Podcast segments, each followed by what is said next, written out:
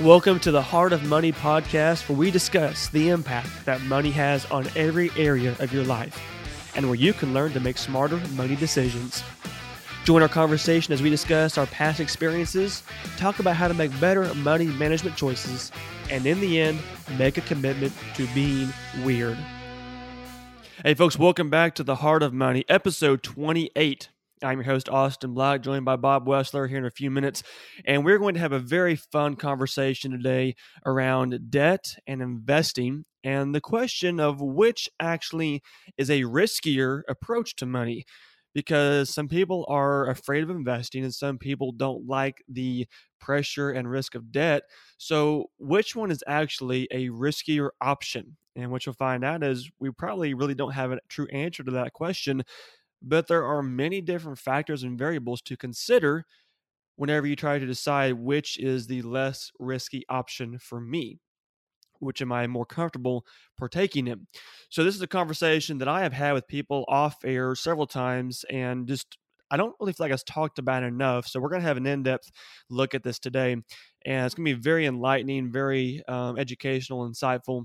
And I would really love to hear what your thoughts and opinions are around this. So be sure and hop over to the Facebook page and let us know which you think, which avenue you think is is more risky, incurring debt or investing in the market. Uh, be a, be a great conversation to take place. And so, folks, uh, here we go with our conversation on debt versus investing. Hi, Bob. How are you today? I'm good, Austin. How about you? I'm pretty doggone tired, to be quite honest. It's been one of those days, but we're here. We're happy. We're healthy. One of us is handsome. Oh, stop it. Yeah, I thought you might appreciate that sentiment.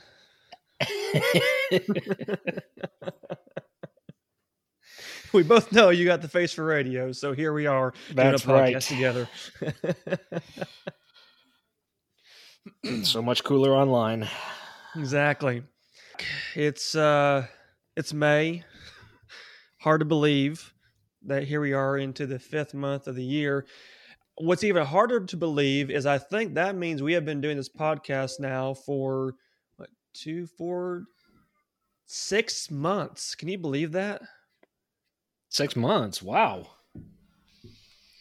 I didn't realize we had that much. It feels like just yesterday. yeah. So I, I still you, remember. everyone. Yeah. yeah. Thanks to everyone who, who has stuck with us. Uh, we're ha- we are having fun. I must say we are having fun. And those that are listening, he's talking about me too, sticking, you know, us sticking through it. Oh, it's going to be a Um, bumpy ride. Just for a few minutes. it- We'll get better. We're gonna make it through though. We always do. we always do. Well, man, I'm gonna jump right into this week because I think that we're gonna have a lot to talk about this week. Um, you know, last month we talked about the five habits of wealthy people. One of those, actually, I think it was the last one, was about investing and investing in assets. And you and I both are are big advocates, big proponents of retirement investing, of saving for purchases, um, of using our money as a tool and as a, a resource to make more money or to you know make our lives better however we see fit for that to happen. This week i want to i want to talk about a subject that i have not heard a lot of people talk about on purpose um, but it's something that, something that everyone talks about and that is uh, the question of debt or investing and which one of those is actually a riskier endeavor. And I think we can probably go really deep on this. I don't know that we need to tonight, but I think it's an important conversation because there is risk involved with each one of those opportunities. There is reward involved with each one of those opportunities.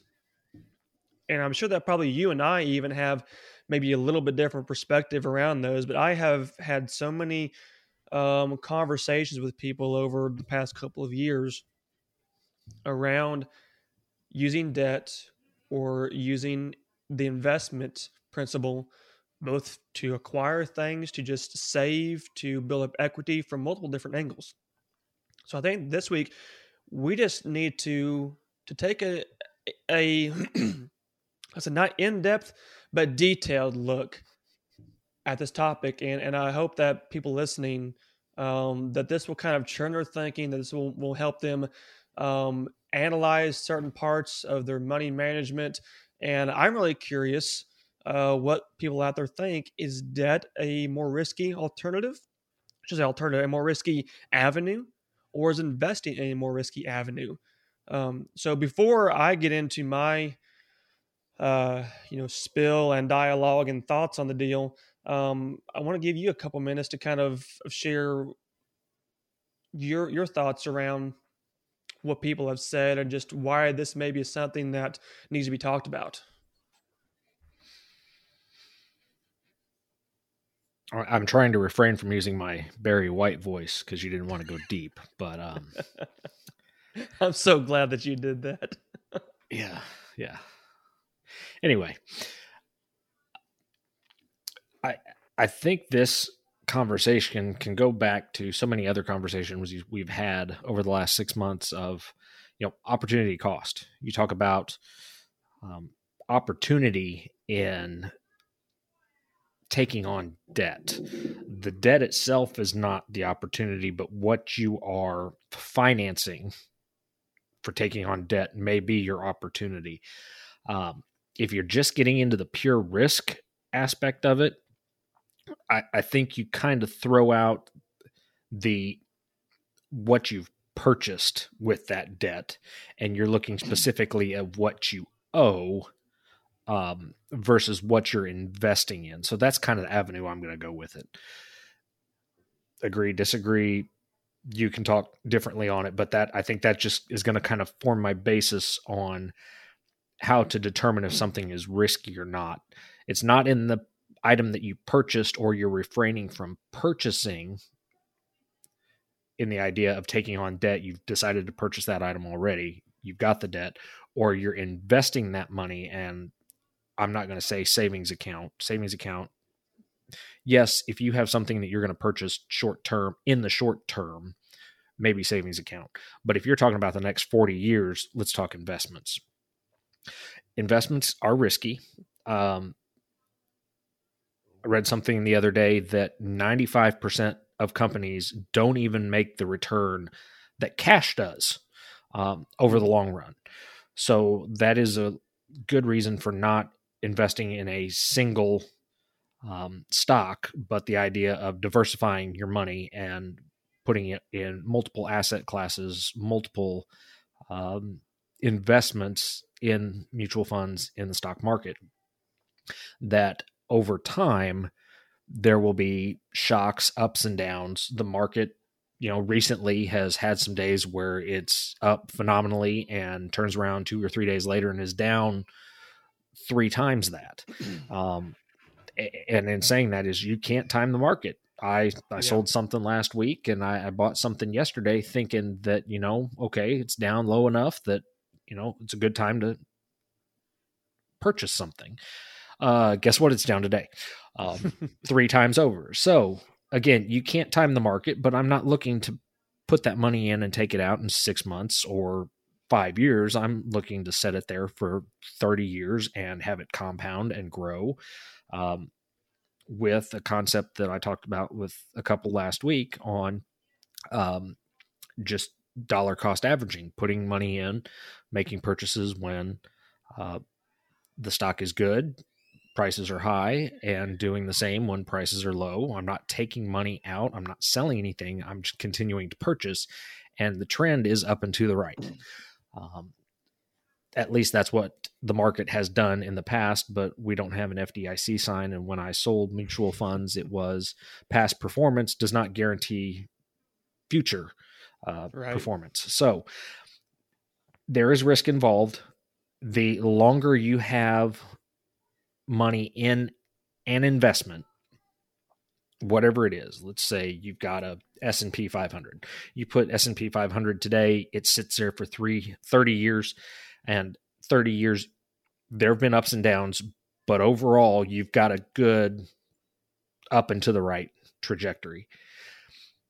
On the other side with debt um, there are a couple of different ways to go about financing something.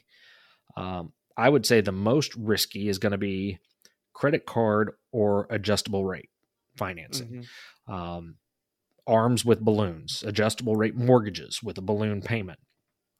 Uh, saw something here a couple weeks ago of, hey, you better pay off your debt now because with interest rates rising, those credit cards are going to go from 12, 14, 18% to 28, 32, 36%. Yeah. Um, and I didn't, it didn't even dawn on me. Oh, yeah, it's variable rate of course, if you've got debt on a variable rate, they're going to charge you whatever uh, their rate sheet comes out with, unless you are military on active duty. There's some different nuances there um, that you should know about. But for the most part, uh, if you are financing something and it is not at a fixed rate, you are likely to pay more over time uh, which goes back to my whole credit card theory of if you don't if you can't afford it don't buy it in the first place because you don't want to pay extra than you already are on the showroom floor whether it's a dishwasher a car or you know right. groceries. So those would be my two takes um, one way or the other. Your fixed rate debt is going to be in the same vein as far as it's costing you money, you're losing out on being able to earn compound interest on what you're actually compounding what your uh, what it's costing you versus gaining interest the other way um, by having that money to invest. So, um, is that necessarily a risk? No, I think that's more of an opportunity cost. So that's that's my way of looking at it. Both need to be long term versus short term perspectives. Yeah. You're exactly right, I think, in the opportunity cost. and whenever whenever I look at this equation, I kind of see it from from two different angles. Um, I shouldn't say two different angles, but two different um, circumstances, situations.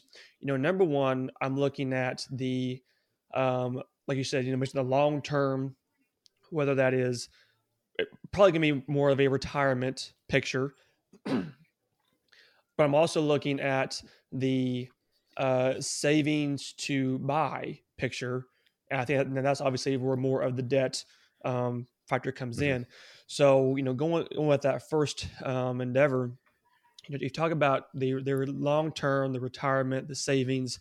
Um, there are there are a lot of people, uh, especially in the ag community, but I know this is also the case outside. You know, really, anyone that, that I think deals with real estate or deals with you know business ventures um, could very easily argue that retirement equity and assets could be built up through land and through business acquisitions and through those you know what we call tangible assets and you mm-hmm. obviously can buy those with cash or you can use the debt and the financing on that um, but either one of those two routes allows you to build up that equity that asset base that at retirement then if you've got the real estate if, if it's income producing real estate you can draw an, a you know um, retirement income off of that.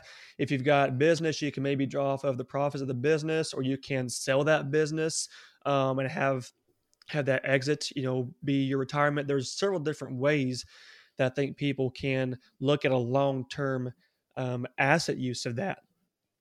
If you go with more of the of the investment option with the pure you know stock market cash basis, um, I think there's a lot more risk associated with that. Like you mentioned, you cannot time that market. It's not something that you can put your money into and be guaranteed that's going to increase in value like land mm-hmm. or real estate typically is. That's not always the case with the housing market, but generally speaking, your real estate is going to continue to appreciate. Generally speaking, if the business is run the right way, it's going to grow in value. The market hmm. doesn't have that guarantee. Long term speaking, you're going to have a, a um, high, you're going to have a return long term because of the market shifts and just the way that inflation runs, you know, the way that businesses operate. Like you mentioned, um, you know, if you if you diversify that portfolio long term, you're going to have a positive result. Now, to get that long term result, you've got to be committed to long term, to you know 10, mm-hmm. 20, mm-hmm. 30, 40 years, whatever it is, um, from a retirement investment standpoint. I know people like my my in-laws, they have zero interest, zero comfort with putting a single dollar in the stock market. Vast majority of their cash is sitting in the bank in a CD or a money market savings because they trust that. That is is a low risk, even though it's low reward. They're comfortable with that. Um, and, I, and I've mm-hmm. commented to my wife before that in that instance, I believe that people are good at saving money, but not good at making money. Um, Hmm. So it's a dynamic perspective, I think, whenever you look at the retirement side.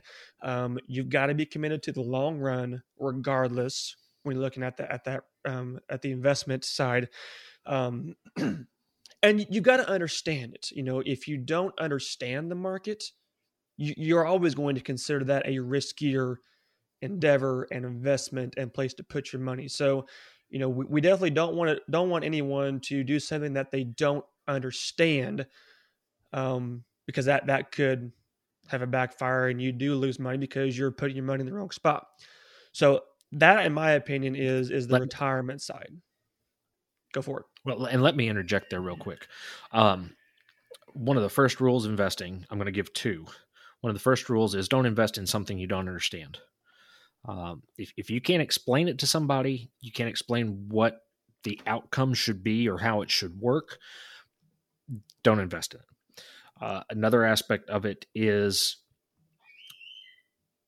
from the short term, don't put your money anywhere that you don't expect to lose it.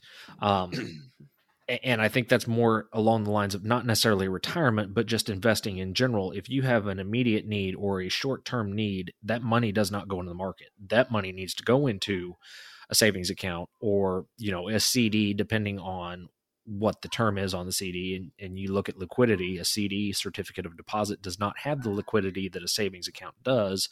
and right now, they're not really garnering well, right now they're not garnering enough of a return to make them a locked up investment, whereas you're better yeah. off leaving them liquid. Um, there, there are a couple other things if you really get into investing beyond uh, just the idea of if you can't explain it, if it sounds too good to be true, you know, there's an old age old saying that goes for anything. If it sounds yes. too good to be true, it probably is. If there is no risk to what you're doing, it's probably not uh, a valid investment. Um, if somebody's telling you they can get you a 12 to 20% return with no risk, uh, run 180 degrees in the opposite direction as fast as you can because chances are you're going to get fleeced on it. Um, maybe a 99.99999% chance, if not 100 full out, that you're going to get fleeced on that. So, um, amazing how that's something that just applies anywhere in life, sounding too good to be true. So, yeah, that's my interjection all, on that piece. I think we've we've all experienced those moments. In fact, I experienced one not here too long ago, um, and I'm not going to go in detail on it, but it was a business opportunity and what I heard was you have the you have the potential to make a lot of money um, if you will work hard. We're talking like you know six figures. You have if, if you go work hard, you can make six figures. Sounds great, but how long do I got to work hard? And there was not an answer to that yeah. question. You know, there there was not a defined how long do I got to work hard? Is it six months? Is it six years to get that point? Um, yes, yes, be very discerning to any opportunity that sounds really, really, really good and doesn't have much, you know, risk involved in it. Mm-hmm. The the other side of um, of where I want to go, excuse me, my throat's giving me problems tonight. The other side where I want to go and you've alluded to this multiple times, is from that um, purchasing standpoint, um, mm-hmm. where you're going to be you're going to need the money for something sooner than let's say 10 20 years um, or you know you're going to buy it here soon and do you buy it now or do you wait till you have more money for it? I'm gonna cut that part out. That covid cough just won't go away. Was that a question for me or are you a hypothetical that you're going to answer? Hypothetical. Okay. Um oh god we're gonna get there I didn't know how long so the pause was going to be. I was didn't know if you're waiting for me. so in that moment, you've got the the question of: Are we better off saving and using it in a short term investment to buy this item, or making the making the purchase now, using the financing, using the debt um, to get it now and have it? And I have had this conversation. I can think at least three times probably within the last year. Um, center more so around land, but I think it can also apply to vehicle purchases. Um, my personal perspective is I am willing to put money aside and have it grow, like you mentioned, have the have the money compound itself in earnings versus compounding on what I'm paying for it. I'm willing to have that money to build up to make my purchase, sacrifice an opportunity now when I don't have the money to capitalize on it later whenever I do. And I have had at least three different conversations with people that kind of have the different perspective.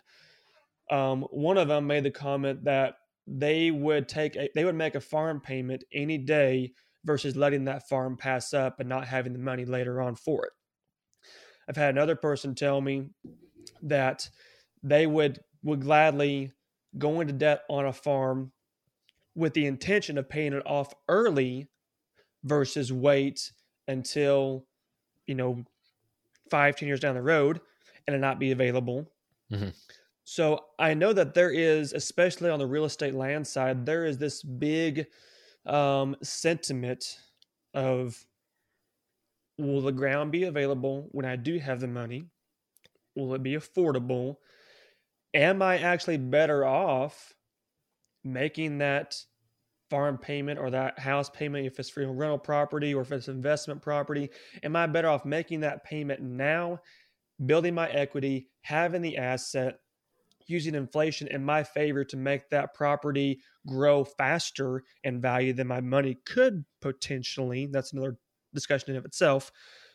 Or am I more committed to using my cash basis, saving, using an, a short term investment vehicle to where I'm willing to pass it up right now to in 10 years be able to buy it, maybe even at a discounted rate if I've got the cash in hand, um, and have that knowledge of I'm going to go buy it outright, no payment involved, and I'm, I'm going to wait till that happens so there's there's two strong sides of the fence I think on this.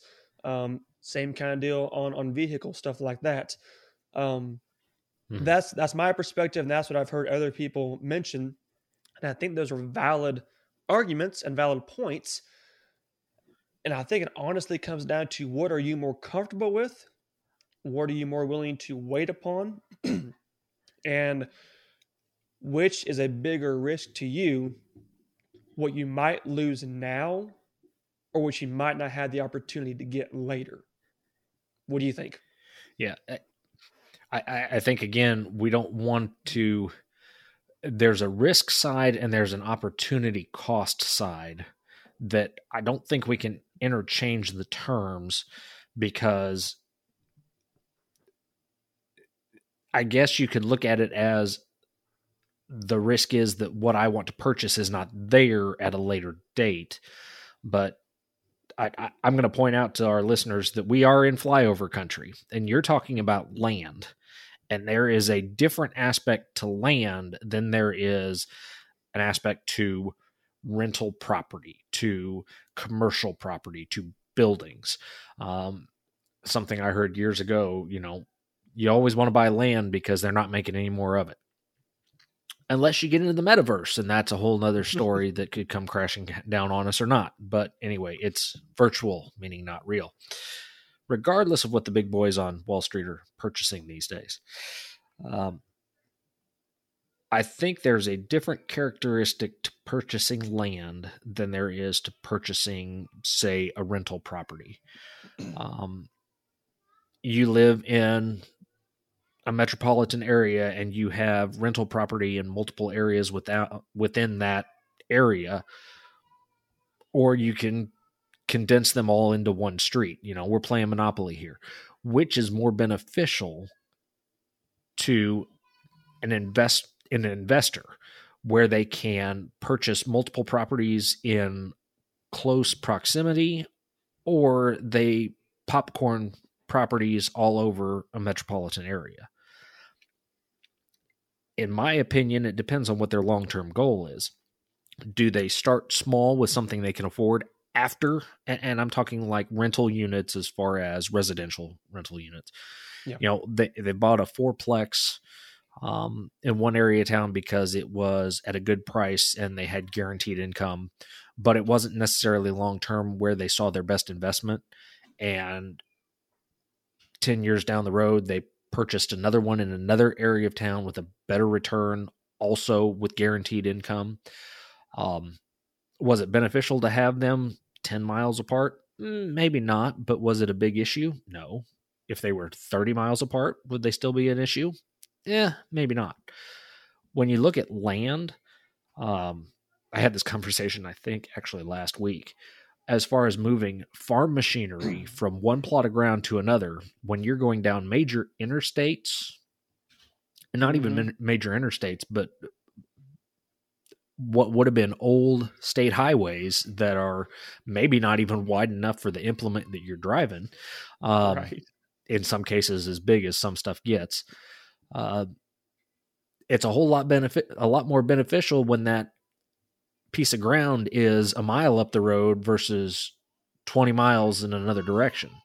Um, so I can see where somebody would want to they take advantage of that property that's right next door to them. Yeah, they're going to buy it.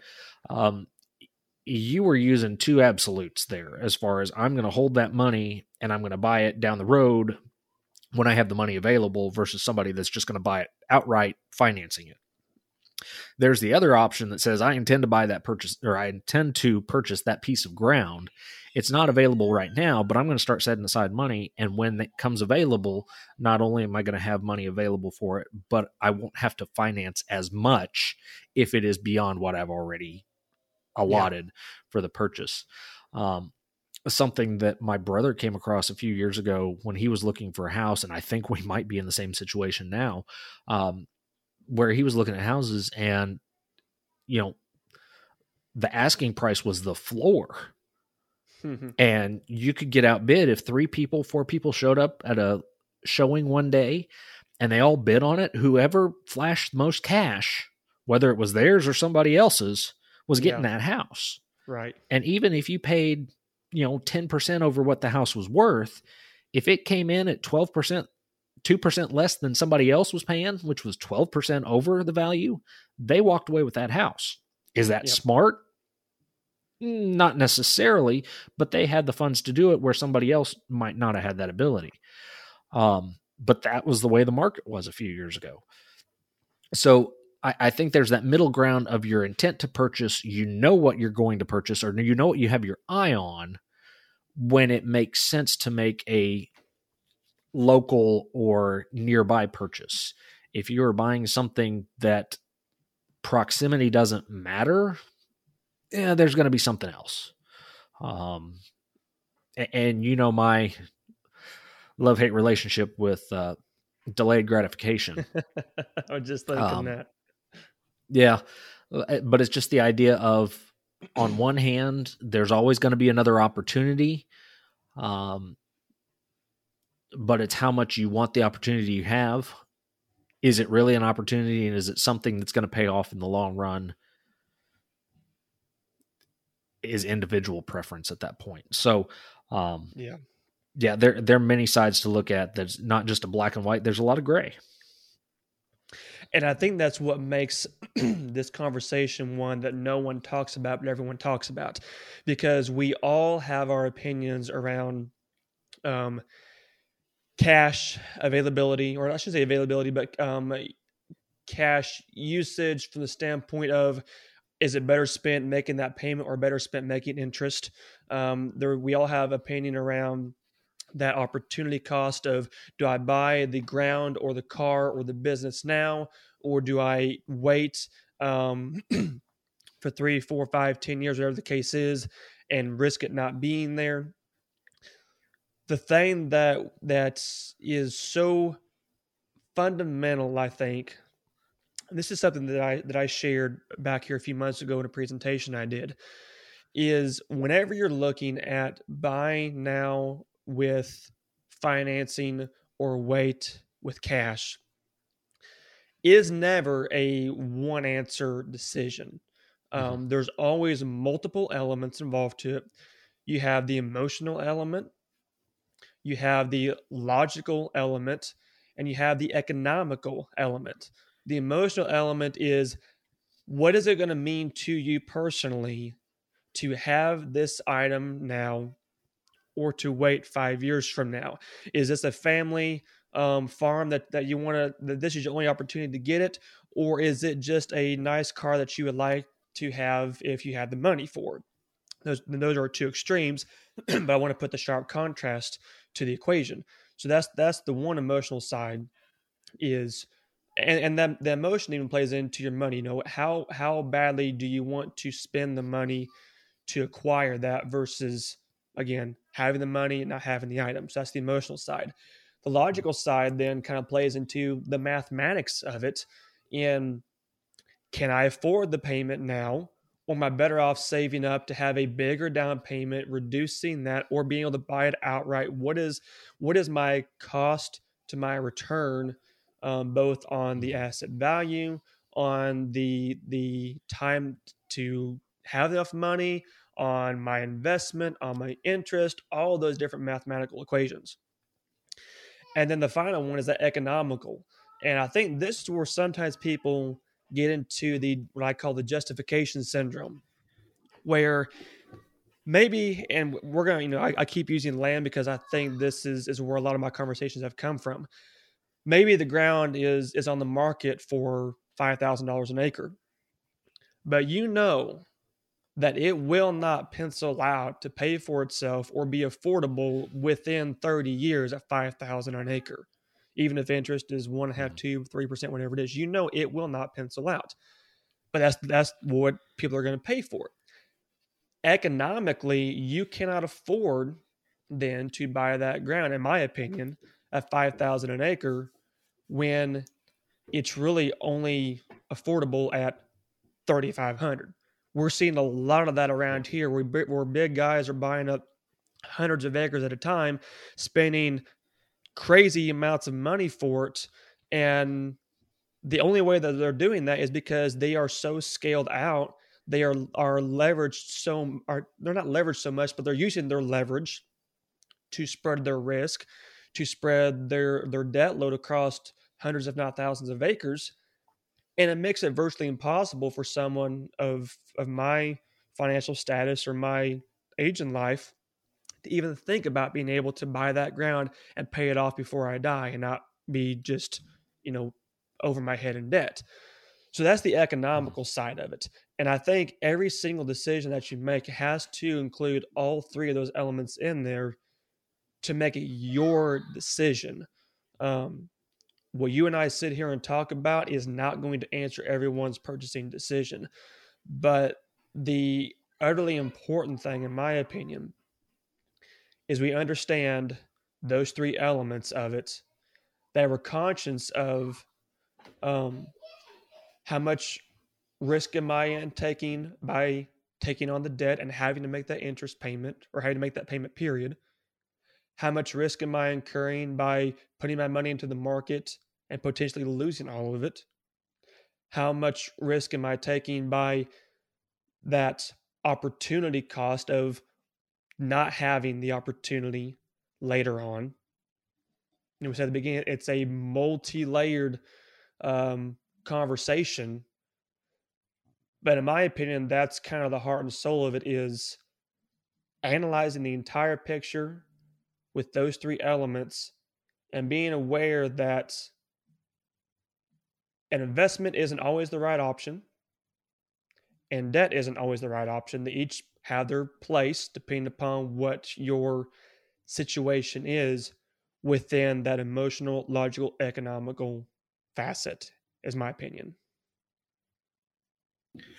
Yeah, and a big piece of that is you have to take all of that into account. And the one thing I, I hear is it's not about the money, it's not about the numbers. Um, what you really have to watch out for is the behavioral standpoint, the emotional pull of I want it, I've got to have it. You know, sleep on it tonight. I, I, you look at you're talking about specifically ground. Um, I'm going to go to something more tangible from from my side with cars, and know at one point, and even with my last purchase, that um, I'd look at something or I'd attempt to look at something, and you know, I came up with my last car after four other vehicles that had already been purchased out from under me. Hmm. Um, there was a time 10, 15 years ago, I was looking for a vehicle, and if I wanted to go look at it, it was gone even before I got the chance.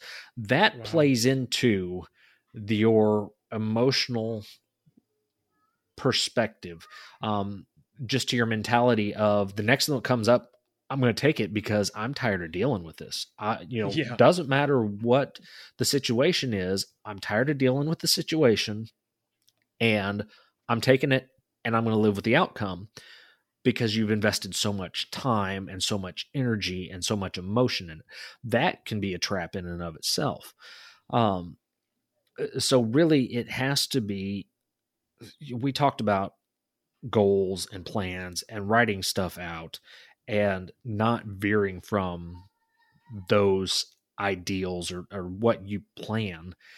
And emotions get wrapped up in it and you can come out with something completely different than what you expected. So yeah.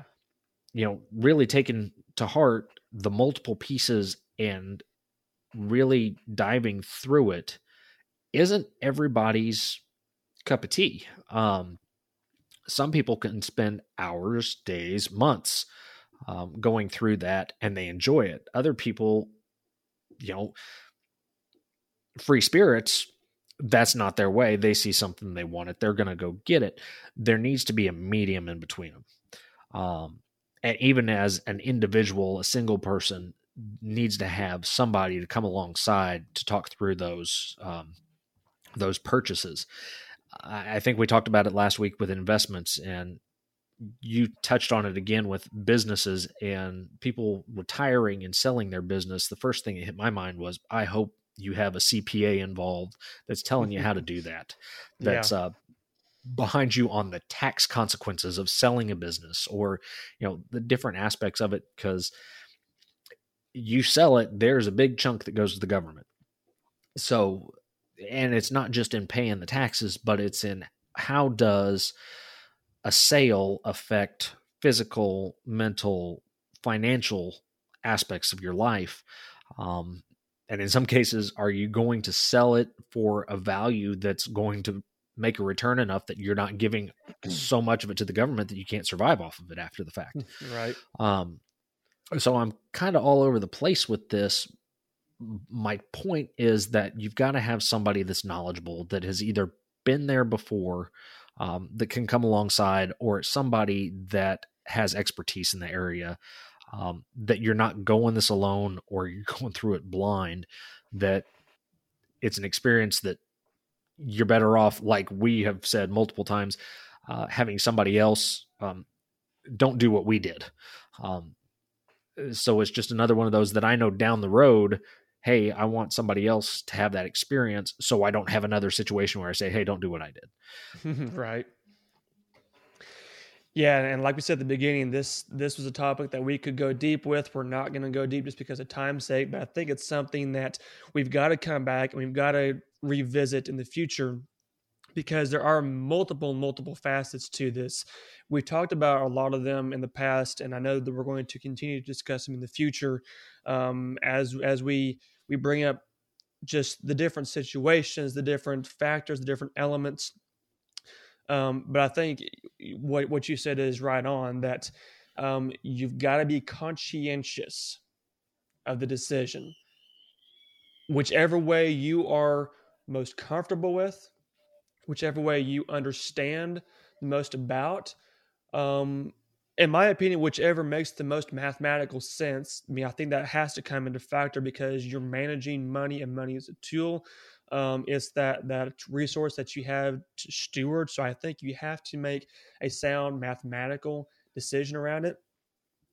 But we we, we never want to react with a decision, especially a, a long term decision.